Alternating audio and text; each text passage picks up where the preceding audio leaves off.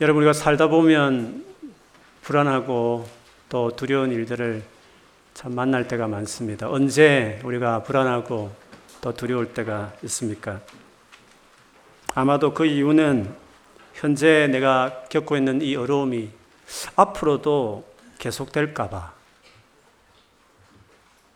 과거에 그 실패했던 그대로 내가 또, 또다시 경험하고 돌아가는 거 아닌가. 다르게 말하면 앞으로 더 나아질 것 같지 않은 계속 이렇게 어려우면 어떡하고 더 나빠지면 어떡할까 하는 것들이 내 안에 있을 때 아마 그런 것 같습니다. 과연 우리 미래는 이렇게 좋아질 수도 있고 안 좋아질 수도 있고 이렇게 불확실한 것처럼 이렇게 우리 미래를 바라보는 것이 우리 믿는 사람이 가져야 될 태도일까? 아니죠. 왜냐하면 로마서 아, 고린도후서 5장 17절에 누구든지 한두 사람 아닙니다. 누구든지 그리스도 예수 안에 있으면 새로운 새로운 피조물이라 이전 것은 지나갔으니 보라 새 것이 되었도다 이렇게 말했습니다. 누구든지 예수 안에 있으면 과거는 과거는 지나가고 미래가 있지만 미래가 새 것이 된다 이렇게 말했기 때문에 이거는 그냥 좋은 말이고 좋게 생각하자는 게 아니라 예수께서 우리 삶 안에 계시면 우리를 만드신 하나님이 내 삶에 들어오셨다면 당연히 우리 미래에 대해서 새로울 것이다. 변화가 있을 것이다. 라고 기대하는 것은 당연하며 당연히 그렇게 기대하고 말해야 되는 것입니다.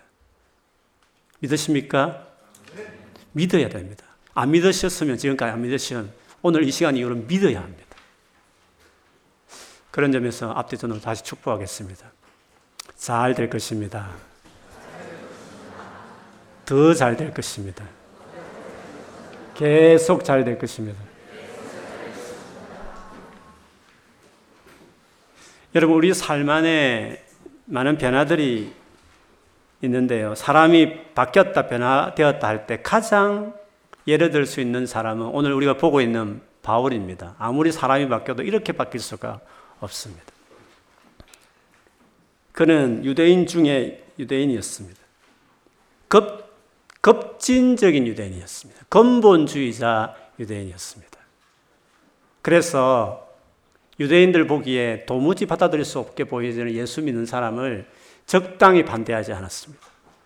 그는 아예 일어서서 예수 믿는 사람을 어디든지 찾아가서 잡아서 감옥에 넣고 죽는 일에도 찬성하면서 앞장섰던 그런 사람이었습니다. 그런데 어느 날 그 예수를 그 예수를 믿고 그 예수를 전할 뿐만 아니라 그 예수를 위해서 자기 생명을 던지는 사람이 됐습니다. 도대체 이런 변화가 어디에서 일어났을까요? 바울은 그것을 오늘 보면 앞에서부터 어떻게 이 일이 이런 변화가 일어났는지에 대해서 그가 자기 이야기를 자기를 죽이려고 하는 그 폭도들, 그 급진주의자들, 유대인들 앞에서 쭉 하는 설교의 한 일부분 중에 우리 오늘 뒷부분을 특별히 읽었습니다. 그 변화는 우리가 알듯이 예수 믿는 사람이 저 멀리 다마스커스라고 성경에는 흔히 다메섹이라고 알려진 그 지역에까지 도망쳐서 숨어 있는 크리스찬들을 잡아내기 위해서 거기까지 쫓아가는 도중에 그 길 위에서 그 부활하셨던 말로만 들었던 절대 믿지 않았던 그 예수님이 자기를 만나 주신 것이었습니다. 그 만남 이후로 급격하게 이렇게 사람이 바뀌게 된 거였죠. 그런데 여러분 그 내용을 읽을 때 조금 신기하다 여겨질 만한 그 문구를 여러분이 보고 보셨는지 잘 모르겠습니다. 오늘 보면 앞쪽에 보면 그 예수를 만났을 때 그 놀란 일이 있었죠. 예수님이 그 바울을 불렀지 않습니까? 바울 대답했고요. 그리고 어떻게 어떻게 하라 구체적인 지시까지 내렸지 않습니까? 아주 밝은 빛으로 거기서 엎드러진 엎드러졌을 때 그 분명한 구체적인 그 대화를 예수님하고 주고받았습니다.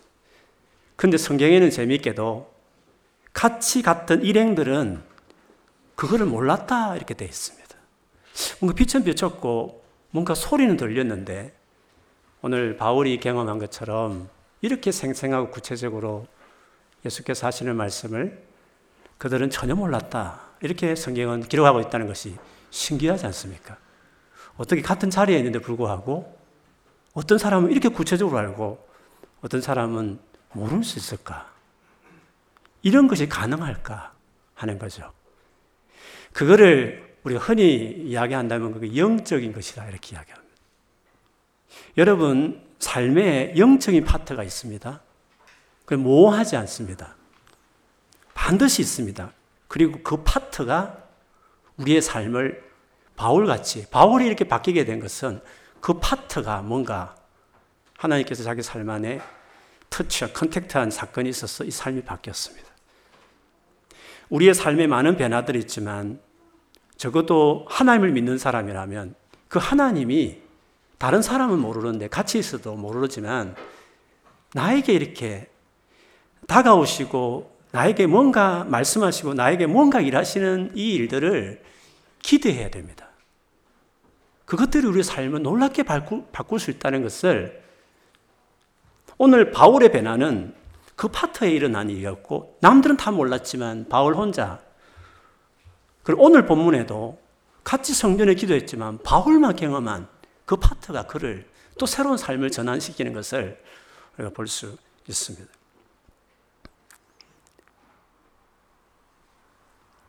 지난 성탄절 수련회 때 우리 황기호 목사님 오셔서 강사로 오셔서 수련을 쭉 인도해 주셨습니다. 그분은 개인적으로 이렇게 만나서 대화를 많이 해보면 참 이렇게 말도 잘 안 하시기도 하고 또 뭔가 자신 있어 하는 모습이 말씀 전하면 팍 자신 있어 하시는데 개인적으로는 이렇게 늘 그렇게 나는 참 잘하는 것이 별로 없다고. 신학대학원 다닐 때부터 아, 나는 너무 부정이 많은 사람이어서 그분은 신학교 다닐 때마다 쉬는 시간 있으면 그리고 방학 때 시험 기간 있어도 공부도 하면서도 열심히 기도굴에 가서 기도하는 식으로 왜 나는 너무 부족한 사람이 많아서 하나님께서 도와주셔야 된다. 그 마음으로 기도하시는 분이셨어요. 그래서 그분은 목회를 해도 선배, 목회를 훌륭하게 하신 옛날에 그 선배 목사님들의 어르신 목사님 말씀을 다 귀담아 듣고 마음에 다가오는 말이 있으면 그대로 따라 하려고 그렇게 했는데 진짜 교회가 시내 그 원주에 있지만 큰 교회로 이렇게 성장한 분이십니다.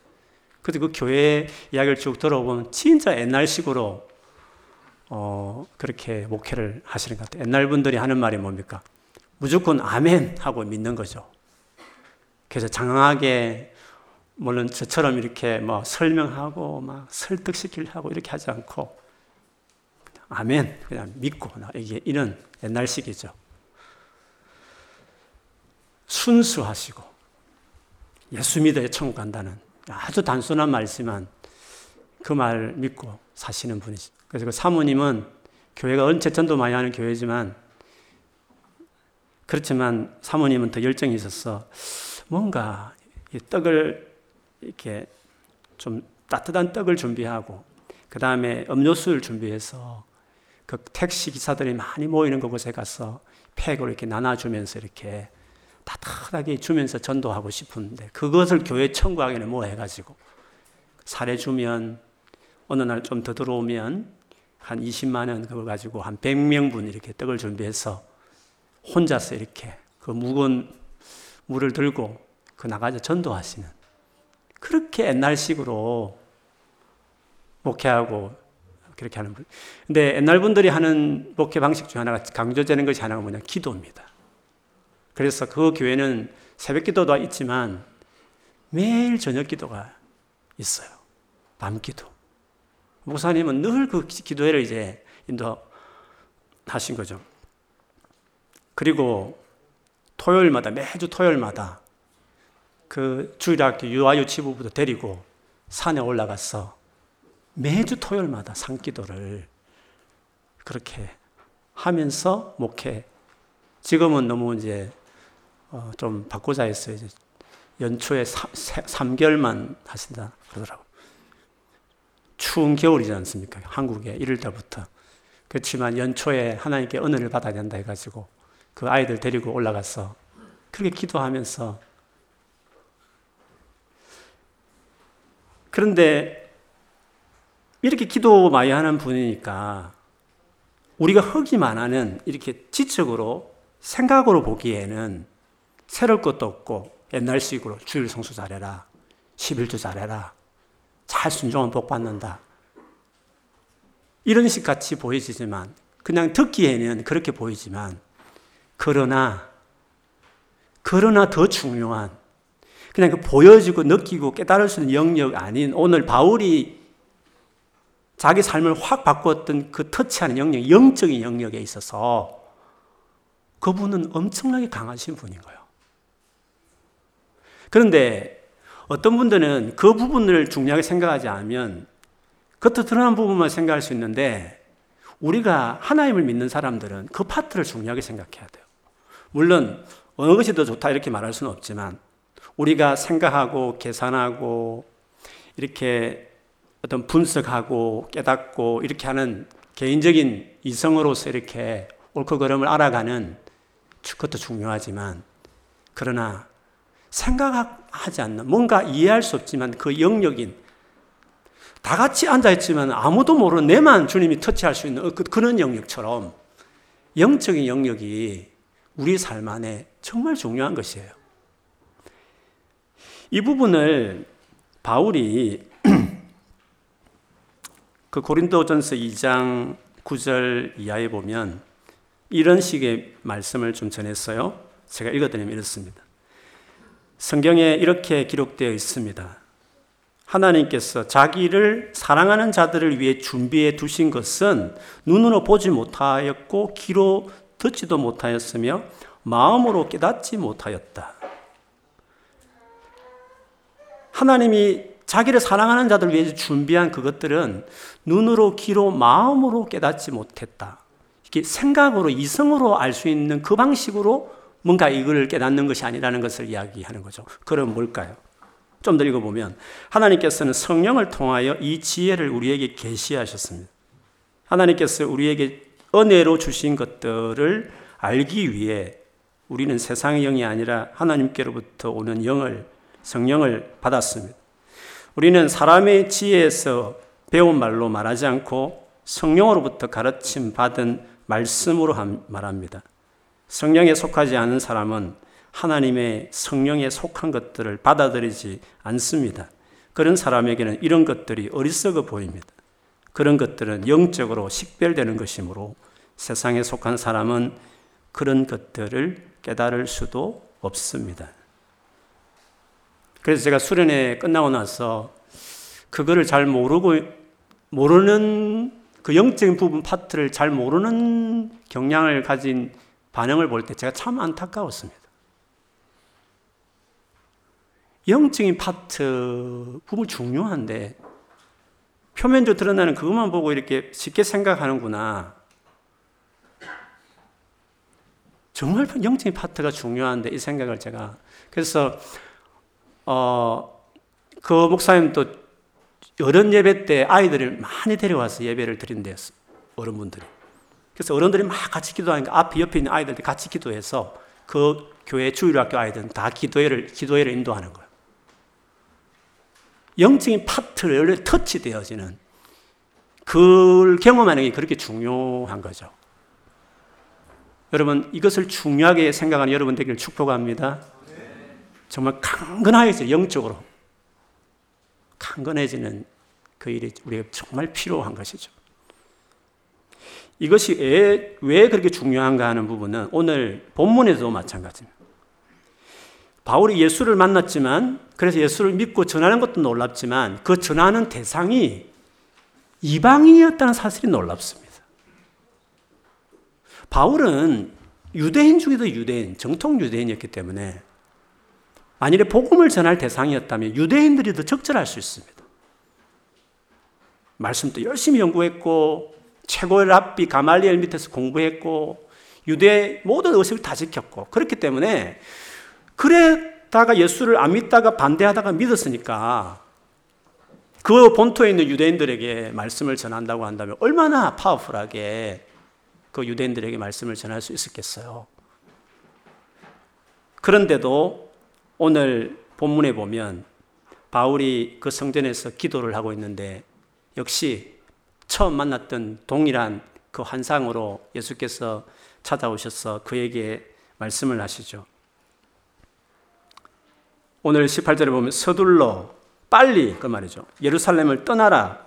이곳 사람들은 내가 나를 정언하는 것을 받아들이지 않을 것이다. 예루살렘 떠나라. 라고 이야기를 했습니다. 그러자 바울은 자기 생각 다른 거죠. 자기가 생각하는 앞으로 해야 될 사역지와 자기가 뭔가 옳다고 생각하는 계획하고 지금 예수님 말씀하고 다른 거죠. 본인은 지금 예루살렘에서 복음을 전해야 된다고 생각했습니다. 그 이유를 설명했습니다. 자기가 어떤 사람인지 여기 있는 사람 다 압니다. 자기가 어떻게 예수 믿는 사람을 박해했고 스데반 죽을 때 자기가 어떻게 했는지를 여기 있는 사람 다 잘 알기 때문에 내가 예수 만난 이야기 이것을 전하면 그들이 더 나를 믿, 나를 통해서 예수를 믿을 것입니다라고 어, 이야기했죠. 그래서 주님이 동의하지 않으시고 21절에 보면 가거라 내가 너를 멀리 이방인들에게 보내겠다. 이방인들에게 내가 너를 보낸다라고 이야기했습니다. 자기 계획과 다른 하나님의 계획은 이방인들에게 보내는 일이었습니다. 바울은 아마 이 부분에 대해서 동의가 잘 안 되었을 것입니다. 근데 사도행전 9장에 보면 주변의 형제들도 그렇게 하라고 말했고 상황이 예루살렘에 있을 수 없을 정도로 위험했기 때문에 떠날 수밖에 없었습니다. 그리고 어떻게 하다가 이제 전도 여행을 하기 시작했고 하는 도중에 바울이 이제 알게 되는 거죠. 자기가 전도하면서 자기를 가장 박했던, 자기를 죽이려고 했던 사람들은 유대인들이었습니다. 제일 자기를 통해 잘 믿을 것 같았는데 가장 반대하는 사람들이 유대인이었다는 거죠. 사실 오늘 이 설교를 할 때에도 바울이 내심 기대했던 게 뭐였습니까? 지금 막 자기를 주로 폭동이 일어나고 막 잡아 찢어 죽여야 된다고 막 뒤에서 하고 있는 그들을 피해서 지금 로마 군인들이 호위해서 지금 요새로 들어가고 있는 그 가운데 잠시만 말할 기회를 주세요 하고 말을 하면서 자기 이 옛날 이야기 하는 이유가 뭡니까? 내가 옛날 이야기하면 이들이 자기 같은 나였지만 어떻게 예수 믿은지를 이야기하면 저들이 아마 내 말을 듣고 공감하고 예수를 믿을 수 있을 거야. 그 생각을 내심 기대하는 마음으로 아마 이 이야기를 했을 거예요. 그래서 자기 만난 예수 이야기 그리고 내가 왜 이방인들에게 복음을 전할 수밖에 없었는지 자기 경험을 오늘 이렇게 또 이야기를 했어요. 그런데 반응은 뭐였습니까? 와, 그래. 이렇게 믿어보려고 하는 마음을 가진 것이 아니라 그 말이 떨어지자마자 목소리를 높여 이런 놈은 없애버려라. 살려두어서는 안 된다. 구함 지르고 옷을 벗어 던지고 공중에 먼지를 날리면서 그렇게 했습니다. 예수님 말씀이 옳았습니다. 유대인들이 너의 정언을 듣지 않을 것이다. 바울은 본인이 이방 지역의 복음을 전하면서 자기가 유대보다는 이방인 지역의 복음을 전하는 사람으로 사는 것이 여러 가지로 많은 장점이 있다는 것을 사역하면서 깨닫게 돼요. 그 한 가지 중에 하나는 오늘 본문에 나오지만 로마 시민권자라는 이 사실이 이방 지역을 복음을 전할 때 너무 유리했습니다.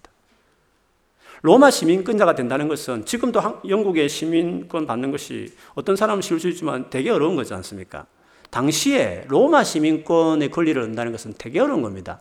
오늘 그 당시 최고 군대 장관인 천부장은 뇌물 바쳐서 돈으로 그 시민권을 샀다 하지 않습니까? 근데 바울은 그런 차원이 아니라 태어날 때부터 로마 시민권자 집안에 태어났기 때문에 그런 사람이었다는 것은 그와 이방 지역에 복음을 전하면서 많은 위험이 있었는데 로마 시민권자였기 때문에 보호받는 게 참 많았어요.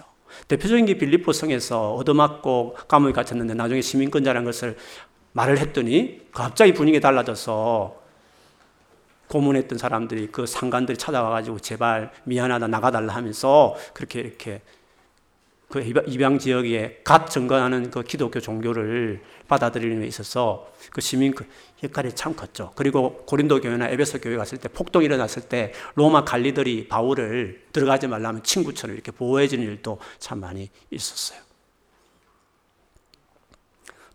더구나 그 당시에 가장 큰 어려움은 이방인들이 유대인 아닌 이방인들이 할례도 받지 않고 율법의 의식도 지키지 않고 그냥 예수만 믿어서 하나의 백성이 된다는 이, 이 사실을 이 사실을 이론적으로 신학적으로 그거를 설명한다는 것은 상당히 어려운 거였습니다. 이것을 설명해 낼 수 있는 사람은 바울밖에 없었습니다. 그는 정통 유대인이었고 율법에 대해 해박한 지식을 가진 사람이기 때문에 어떻게 이방인이 예수만 믿으면 하나님 백성이 될 수 있는지를 그의 수많은 서신에서 장황하게 구약의 수많은 백그라운드 예를 들면서 이론적으로 이방인들이 하나님 백성으로 받아들이는 것에 있어서 아, 기초를 놓는 확실하게 그걸 정립시키는 그런 일들을 했다는 점에서 이방인을 위하는 전도자로서 전도뿐만 아니라 실제로 중요한 도움을 이론가로서 바울이 했다는 점에서도 옳았죠. 나중에 그가 로마로 호송되어서 시민권자들이 주장하면 소송하면 가이사 앞에서 재판을 받을 수 있기 때문에 그가 로마에 가서 재판을 받기 위해서 감금되고 그 절차를 밟으면서 필리포스에 의하면 시대 안에 로마 그 정부 핵심 관계자 안쪽에 복음이 많이 전해졌다 이렇게 바울이 어, 고백하기도 해요. 어떻게 그게 로마의 그 핵심 중심에 복음을 전할 수 있는 사람이 있을 수 있을까요? 바울이었기 때문에 가능했습니다. 그래서 그게 전부는 아니지만 로마가 기독교화 되는 그 초석을 바울의 그 처음에 이 노력들이 시민권자로 했던 이 노력들이 발판이 되어서 그래서 그것이 전 세계를 훑어서 오늘 여기까지 우리 모두까지 예수를 믿게 된 것을 생각해 보면 유대인 아닌 유대인 밖의 사람들이 예수 믿고 구원받는 이 일에 바울이 가졌던 그 위치라는 것은 얼마나 놀라운 건가. 결과를 보면 우리가 알 수 있습니다. 그런 점에서 바울의 생각보다도 예수의 생각이 옳았다는 거죠. 바울은 유대 예루살렘에서 있는 것이 자기 자리라고 생각했지만 너는 이방인들 가운데 복음을 전하는 그 자리가 너에게 딱 맞는 자리라 하셔서 그렇게 예루살렘을 급히 서둘러 나가라 했고 이해 안 되는 마음 나갔지만 결과를 돌아보니까 진짜 주님의 그 교회 가심, 그 인도하심이 옳았다. 라는 것을 결과적으로 우리가 알 수 있습니다. 우리가 예수를 믿고 나서 일어나는 많은 변화 중에 하나, 하나가 그 예수께서 우리의 삶에 들어오셔서 우리를 인도하신다는 사실입니다. 믿으십니까? 주님이 인도하십니다, 여러분. 여러분의 삶을 지금도 인도하고 계십니다. 베드로전서 2장 25절에 보면 여러분은 길 잃은 양처럼 잘못된 길로 갔지만 이제는 영혼을 살피시는 목자와 보호자의 품으로 되돌아왔습니다. 목자의 품으로 돌아왔다 했습니다. 우리를 인도하시는 분이 계시다고 이야기하는 것입니다. 그래서 예수를 믿고 나서 반드시 기대해야 될 것은 아니, 반드시 일어나기 때문에 기대할 것이 있다고 한다면 그분이 나를 인도하고 계시다는 사실. 여러분, 그걸 경험하지 않습니까? 돌아보면 내가 잘못 살아도 주님이 나의 길을 그 우여곡절 끝에 내 길을 인도하시는 것을 여러분이 경험하실 때가 있습니다. 주님이 우리의 삶을 인도하시는 것입니다. 이 사실을 여러분이 정말 믿게 되고 그것들을 확신하기 시작하면 여러분 삶은 끝난 겁니다. 내 인생이 내 하기 나름의 인생이라고 생각지 않고 내가 여러 가지로 부족하고 내가 앞길도 잘 모르는 지혜도 없는 사람이지만 내 주변 상황도 내가 가진 것들이 너무도 없는 부족한 것들이 많을수록 그것으로 내 인생이 규정되는 것이 아니라 내 삶에 들어오신 예수께서 내 삶을 인도하고 계신다. 그분 하기 나름의 인생이 됐다. 그분이 내 삶을 이끌고 계시다. 내가 그분께 호응하고 반응하고 맡기면 내 인생은 달라질 것이다. 내 삶에 목자가 있다. 믿을 뿐만 아니라 그것을 여러분이 경험하기 시작할 때 그것이 내 삶 안에 완전히 셋업된 신앙생활을 많이 하기 시작하면 다윗처럼 여호와는 나의 목자시니 내가 부족함이 없다. 아무 부족할 것이 없다. 게임 끝난 거다. 이런 고백을 할 수 있는 것입니다. 그래서 여러분 주님이 우리를 이끄신다는 사실을 기억해야 돼요.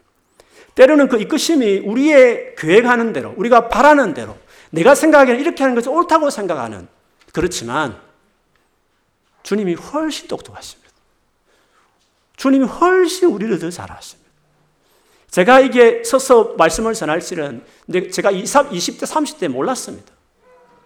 모르겠습니다. 앞으로 또 어떻게 주님 나를 인도하실지 모르지만 분명한 것은 내가 생각지 못하는 내가 세운 계획보다 훨씬 더 낮게 어떨 때 나와 다르게 볼지 모르지만 내가 나를 잘 알 것 같이 보이지만 사실은 주님이 나의 과거를 모든 걸 다 아시고 나의 앞으로 성향도 다 아시는 하나님께서 나의 삶을 가장 최선의 길로 인도하신다.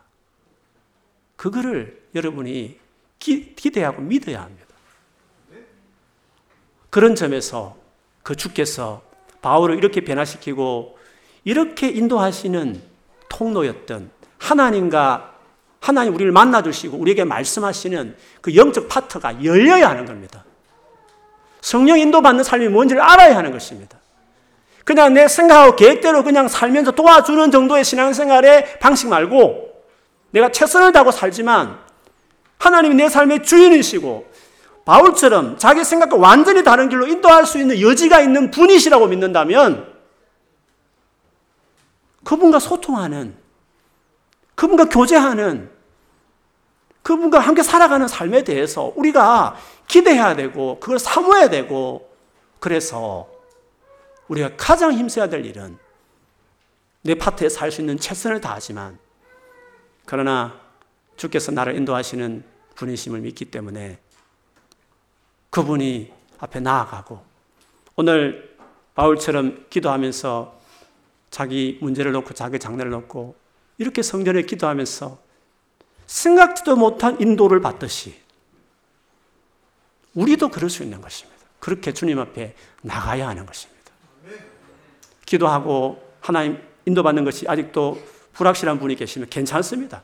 모르는 가운데도 주님 인도해 가시지. 그러나 기대하기에는 성숙해져서 주님과 관계가 더 깊어지고 개인적이 되어서 진짜 영적으로 주님께서 나를 터치하시고 이끌어 가시고 이렇게 도와주시고 하시는 이 은혜를 누려야 하는 거죠.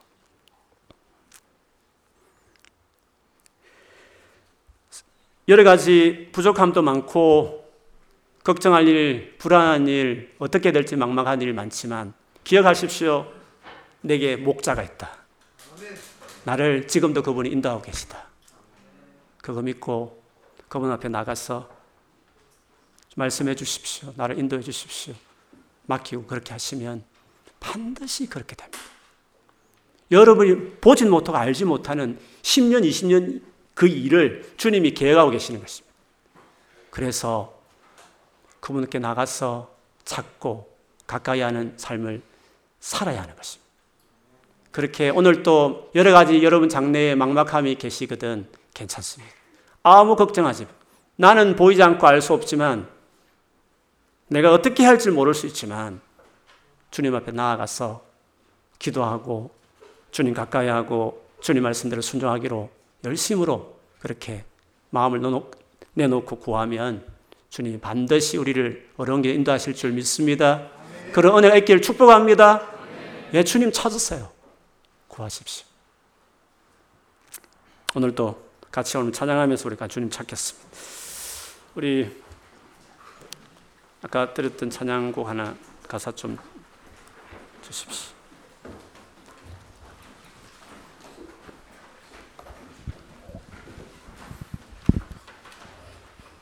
확보 하나 주십시오.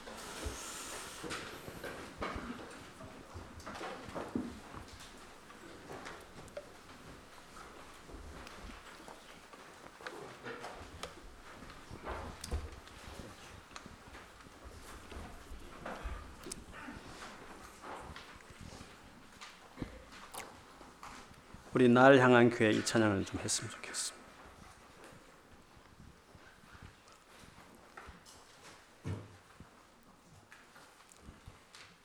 우리 다 일어서서 오늘 찬양해 볼까요? 여러분 너무 오래 앉아 있었죠, 그렇죠?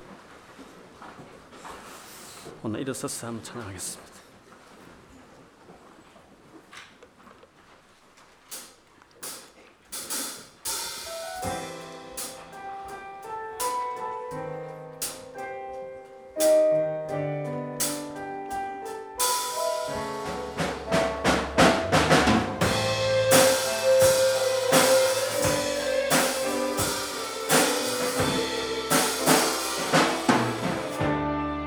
내 앞에 주어진 내 앞에 주어진 매일의 삶을 살다가 보면 매일의 삶을 살다가 보면 그곳에 날 향한 계획 섭리가 있다네 매 순간 나에게 매 순간 나에게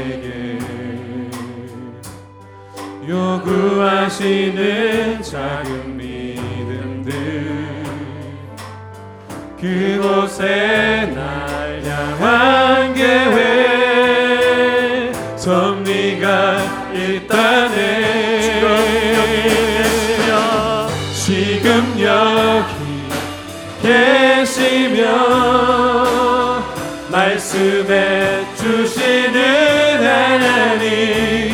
삶에 내 삶에 역사 역사하시는 너무나 신실한 나의 하나님을 찬양해 변함이 없는 영원한 그 사랑 찬양하겠습니다. 배 주어진 매일의 삶을 살다가 보면 그곳에 날 향한 그곳에 날 향한 계획 섭리가 있다네. 매 순간 매 순간 나에게 요구하시는 작은 믿음 요구하시는 작은 믿음들. 그곳에 날 향한 계획 섭리가 있다네 주님 어디에 계십니까? 지금 여기 계시며 말씀해 주시는 하나님 내 삶에 역사하시는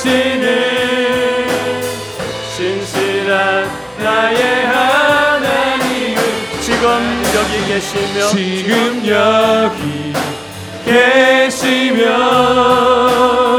말씀해 주시는 하나님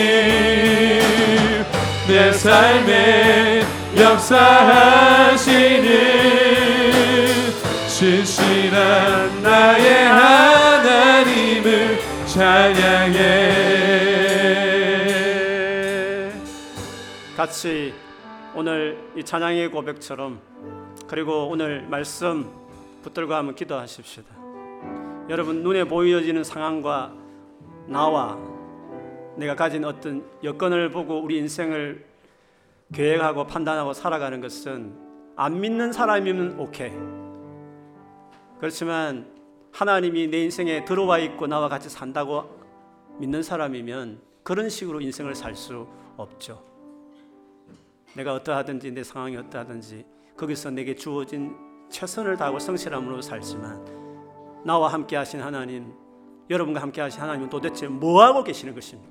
그분의 하는 역할은 무엇입니까?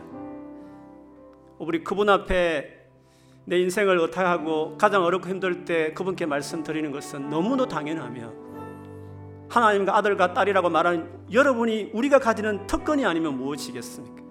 오늘 같이 기도하면서 현재 여러분 상황에 어떤 상황이었는지 어떻게 막막해서 어떻게 갈 바를 알지 못하고 나의 계획과 생각도 있지만 내가 어떻게 하는 것이 옳을지 내가 확신 없이 서 있는 부분이 혹시 있으시거든 미래에 대한 불안과 두려움이 혹시 있으시거든 여러분 삶의 목자, 내가 너의 목자라고 말하신 그분께 있는 모습 그대로 아뢰고 주님 나를 이끌어 주십시오. 주께서 내게 다가오시고 말씀하시는 것을 내가 영적으로 알고 그걸 깨닫고 반응할 수 있는 이렇게 주님과 펠로십이 있는 이렇게 주님과 교제하는 것이 뭔지를 아는 그런 사람이 되기를 원한다고 주여 오늘 내게 이언해 주시고 하나님 오늘 내가 믿음이 없지만 오늘 이런 문제 이런 상황을 놓고 주 앞에 구하오니 주여 나를 도와주시고 말씀해 주시고 가르치시고 인도해 달라고 우리 한번 주여 부르고 기도하겠습니다 주여! 하나님 아버지 우리 사랑하는 우리 성도들이 함께 모였습니다. 우리는 우리 하기 나름으로 살아가는 인생 아닙니다. 그냥 우리 열심으로 살아가는 인생 정도가 아닙니다.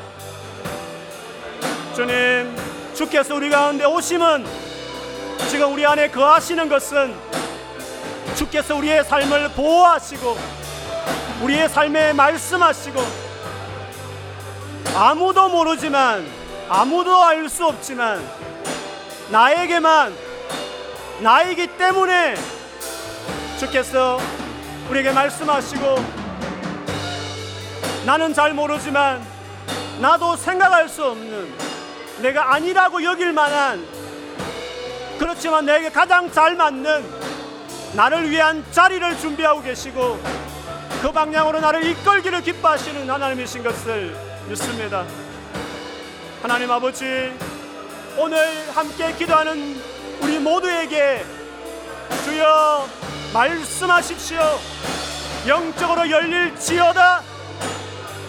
주님과 교제함이 우리 안에 이루어질 지어다. 하나님 도와주십시오. 우리가 믿음 없고 때로는 연약한 모습으로 서 있지만 하나님 우리를 도우십시오. 우리 영혼의 감독자이시며 우리의 보호자이신 주께서 오늘 기도하는 당신의 아들과 딸들을 오늘 만나십시오. 당신의 강한 손으로 붙들어 주십시오. 내가 너를 붙들고 있다. 내가 너의 삶을 책임지고 있다. 그것을 위해서 내가 너의 삶에 들어간 것이다. 내가 너와 함께하고 있고 내가 너를 앞으로 이끌어갈 것이니 두려워하고 걱정하지 말고 불안하지 말고 너는 나에게 와라. 나에게 머물고 나를 가까이 하고 네 삶을 나와 의논하며 네가 어떤 일을 있든지 나에게 말하며 나에게 맡기고 구하면 내가 너를 인도할 것이다. 나는 그것을 위해서 내 삶에 함께하고 내가 너를 도울 것이라고 말씀하시는 이 분명한 하나의 말씀을 믿어질지어다. 이 말씀이 나의 말씀이 될지어다. 이렇게 삶을 해석하고 이렇게 삶을 살아가는 자들이 다 될지어다. 하나님 아버지 오늘 이, 이 시간에 임하십시오. 당신이 우리를 오늘도 품으십시오. 주님 은혜를 주십시오. 주여 이 상황 가운데서 감당할 수 있도록 강건함을 입을 지어다 잃어버린 소망이 회복될지어다. 모든 두려움은 떠나갈지어다. 모든 불안함 우리 가운데 떠나갈지어다.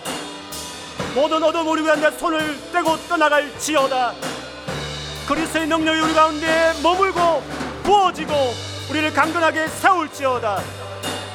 성령을 말미암아 우리의 속 사람이 강건함을 이 시간 입을지어다. 하나님이여 세워 주십시오.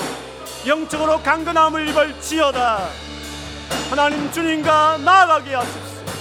주님과 동행하는 삶을 살게 하여 주십시오. 종교 생활 하듯이 신앙 생활 하지 않게 하여 주시고 성령 인도 받는 삶이 될지어다. 하나님이여 은혜를 베풀어 주십시오. 주님 그렇게 경일히 여겨 주십시오. 우리 하나 더 기도하겠습니다. 주님, 우리 믿음 생활 놓고 기도하십시오.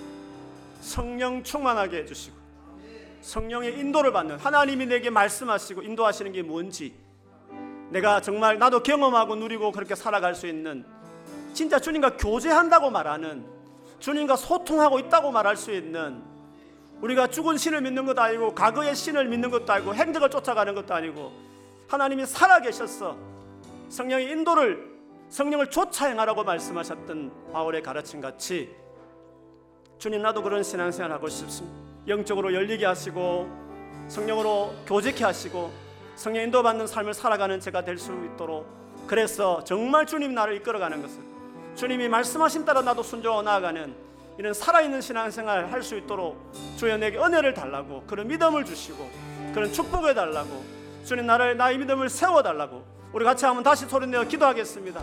주님 우리 사랑하는 우리 성도들을 공일히 여기시고 축복해 주시옵소서. 하늘 문이 열릴지어다. 오늘 이 시간 하늘 문이 열릴지어다. 오늘 모두가 강건함을 입을지어다. 영적인 감각이 우리 안에 부어질지어다. 성령의 말하시게 하심을 따라 행하는 자들이 되게 해주시옵소서. 성령이 우리에게 말씀하십시오.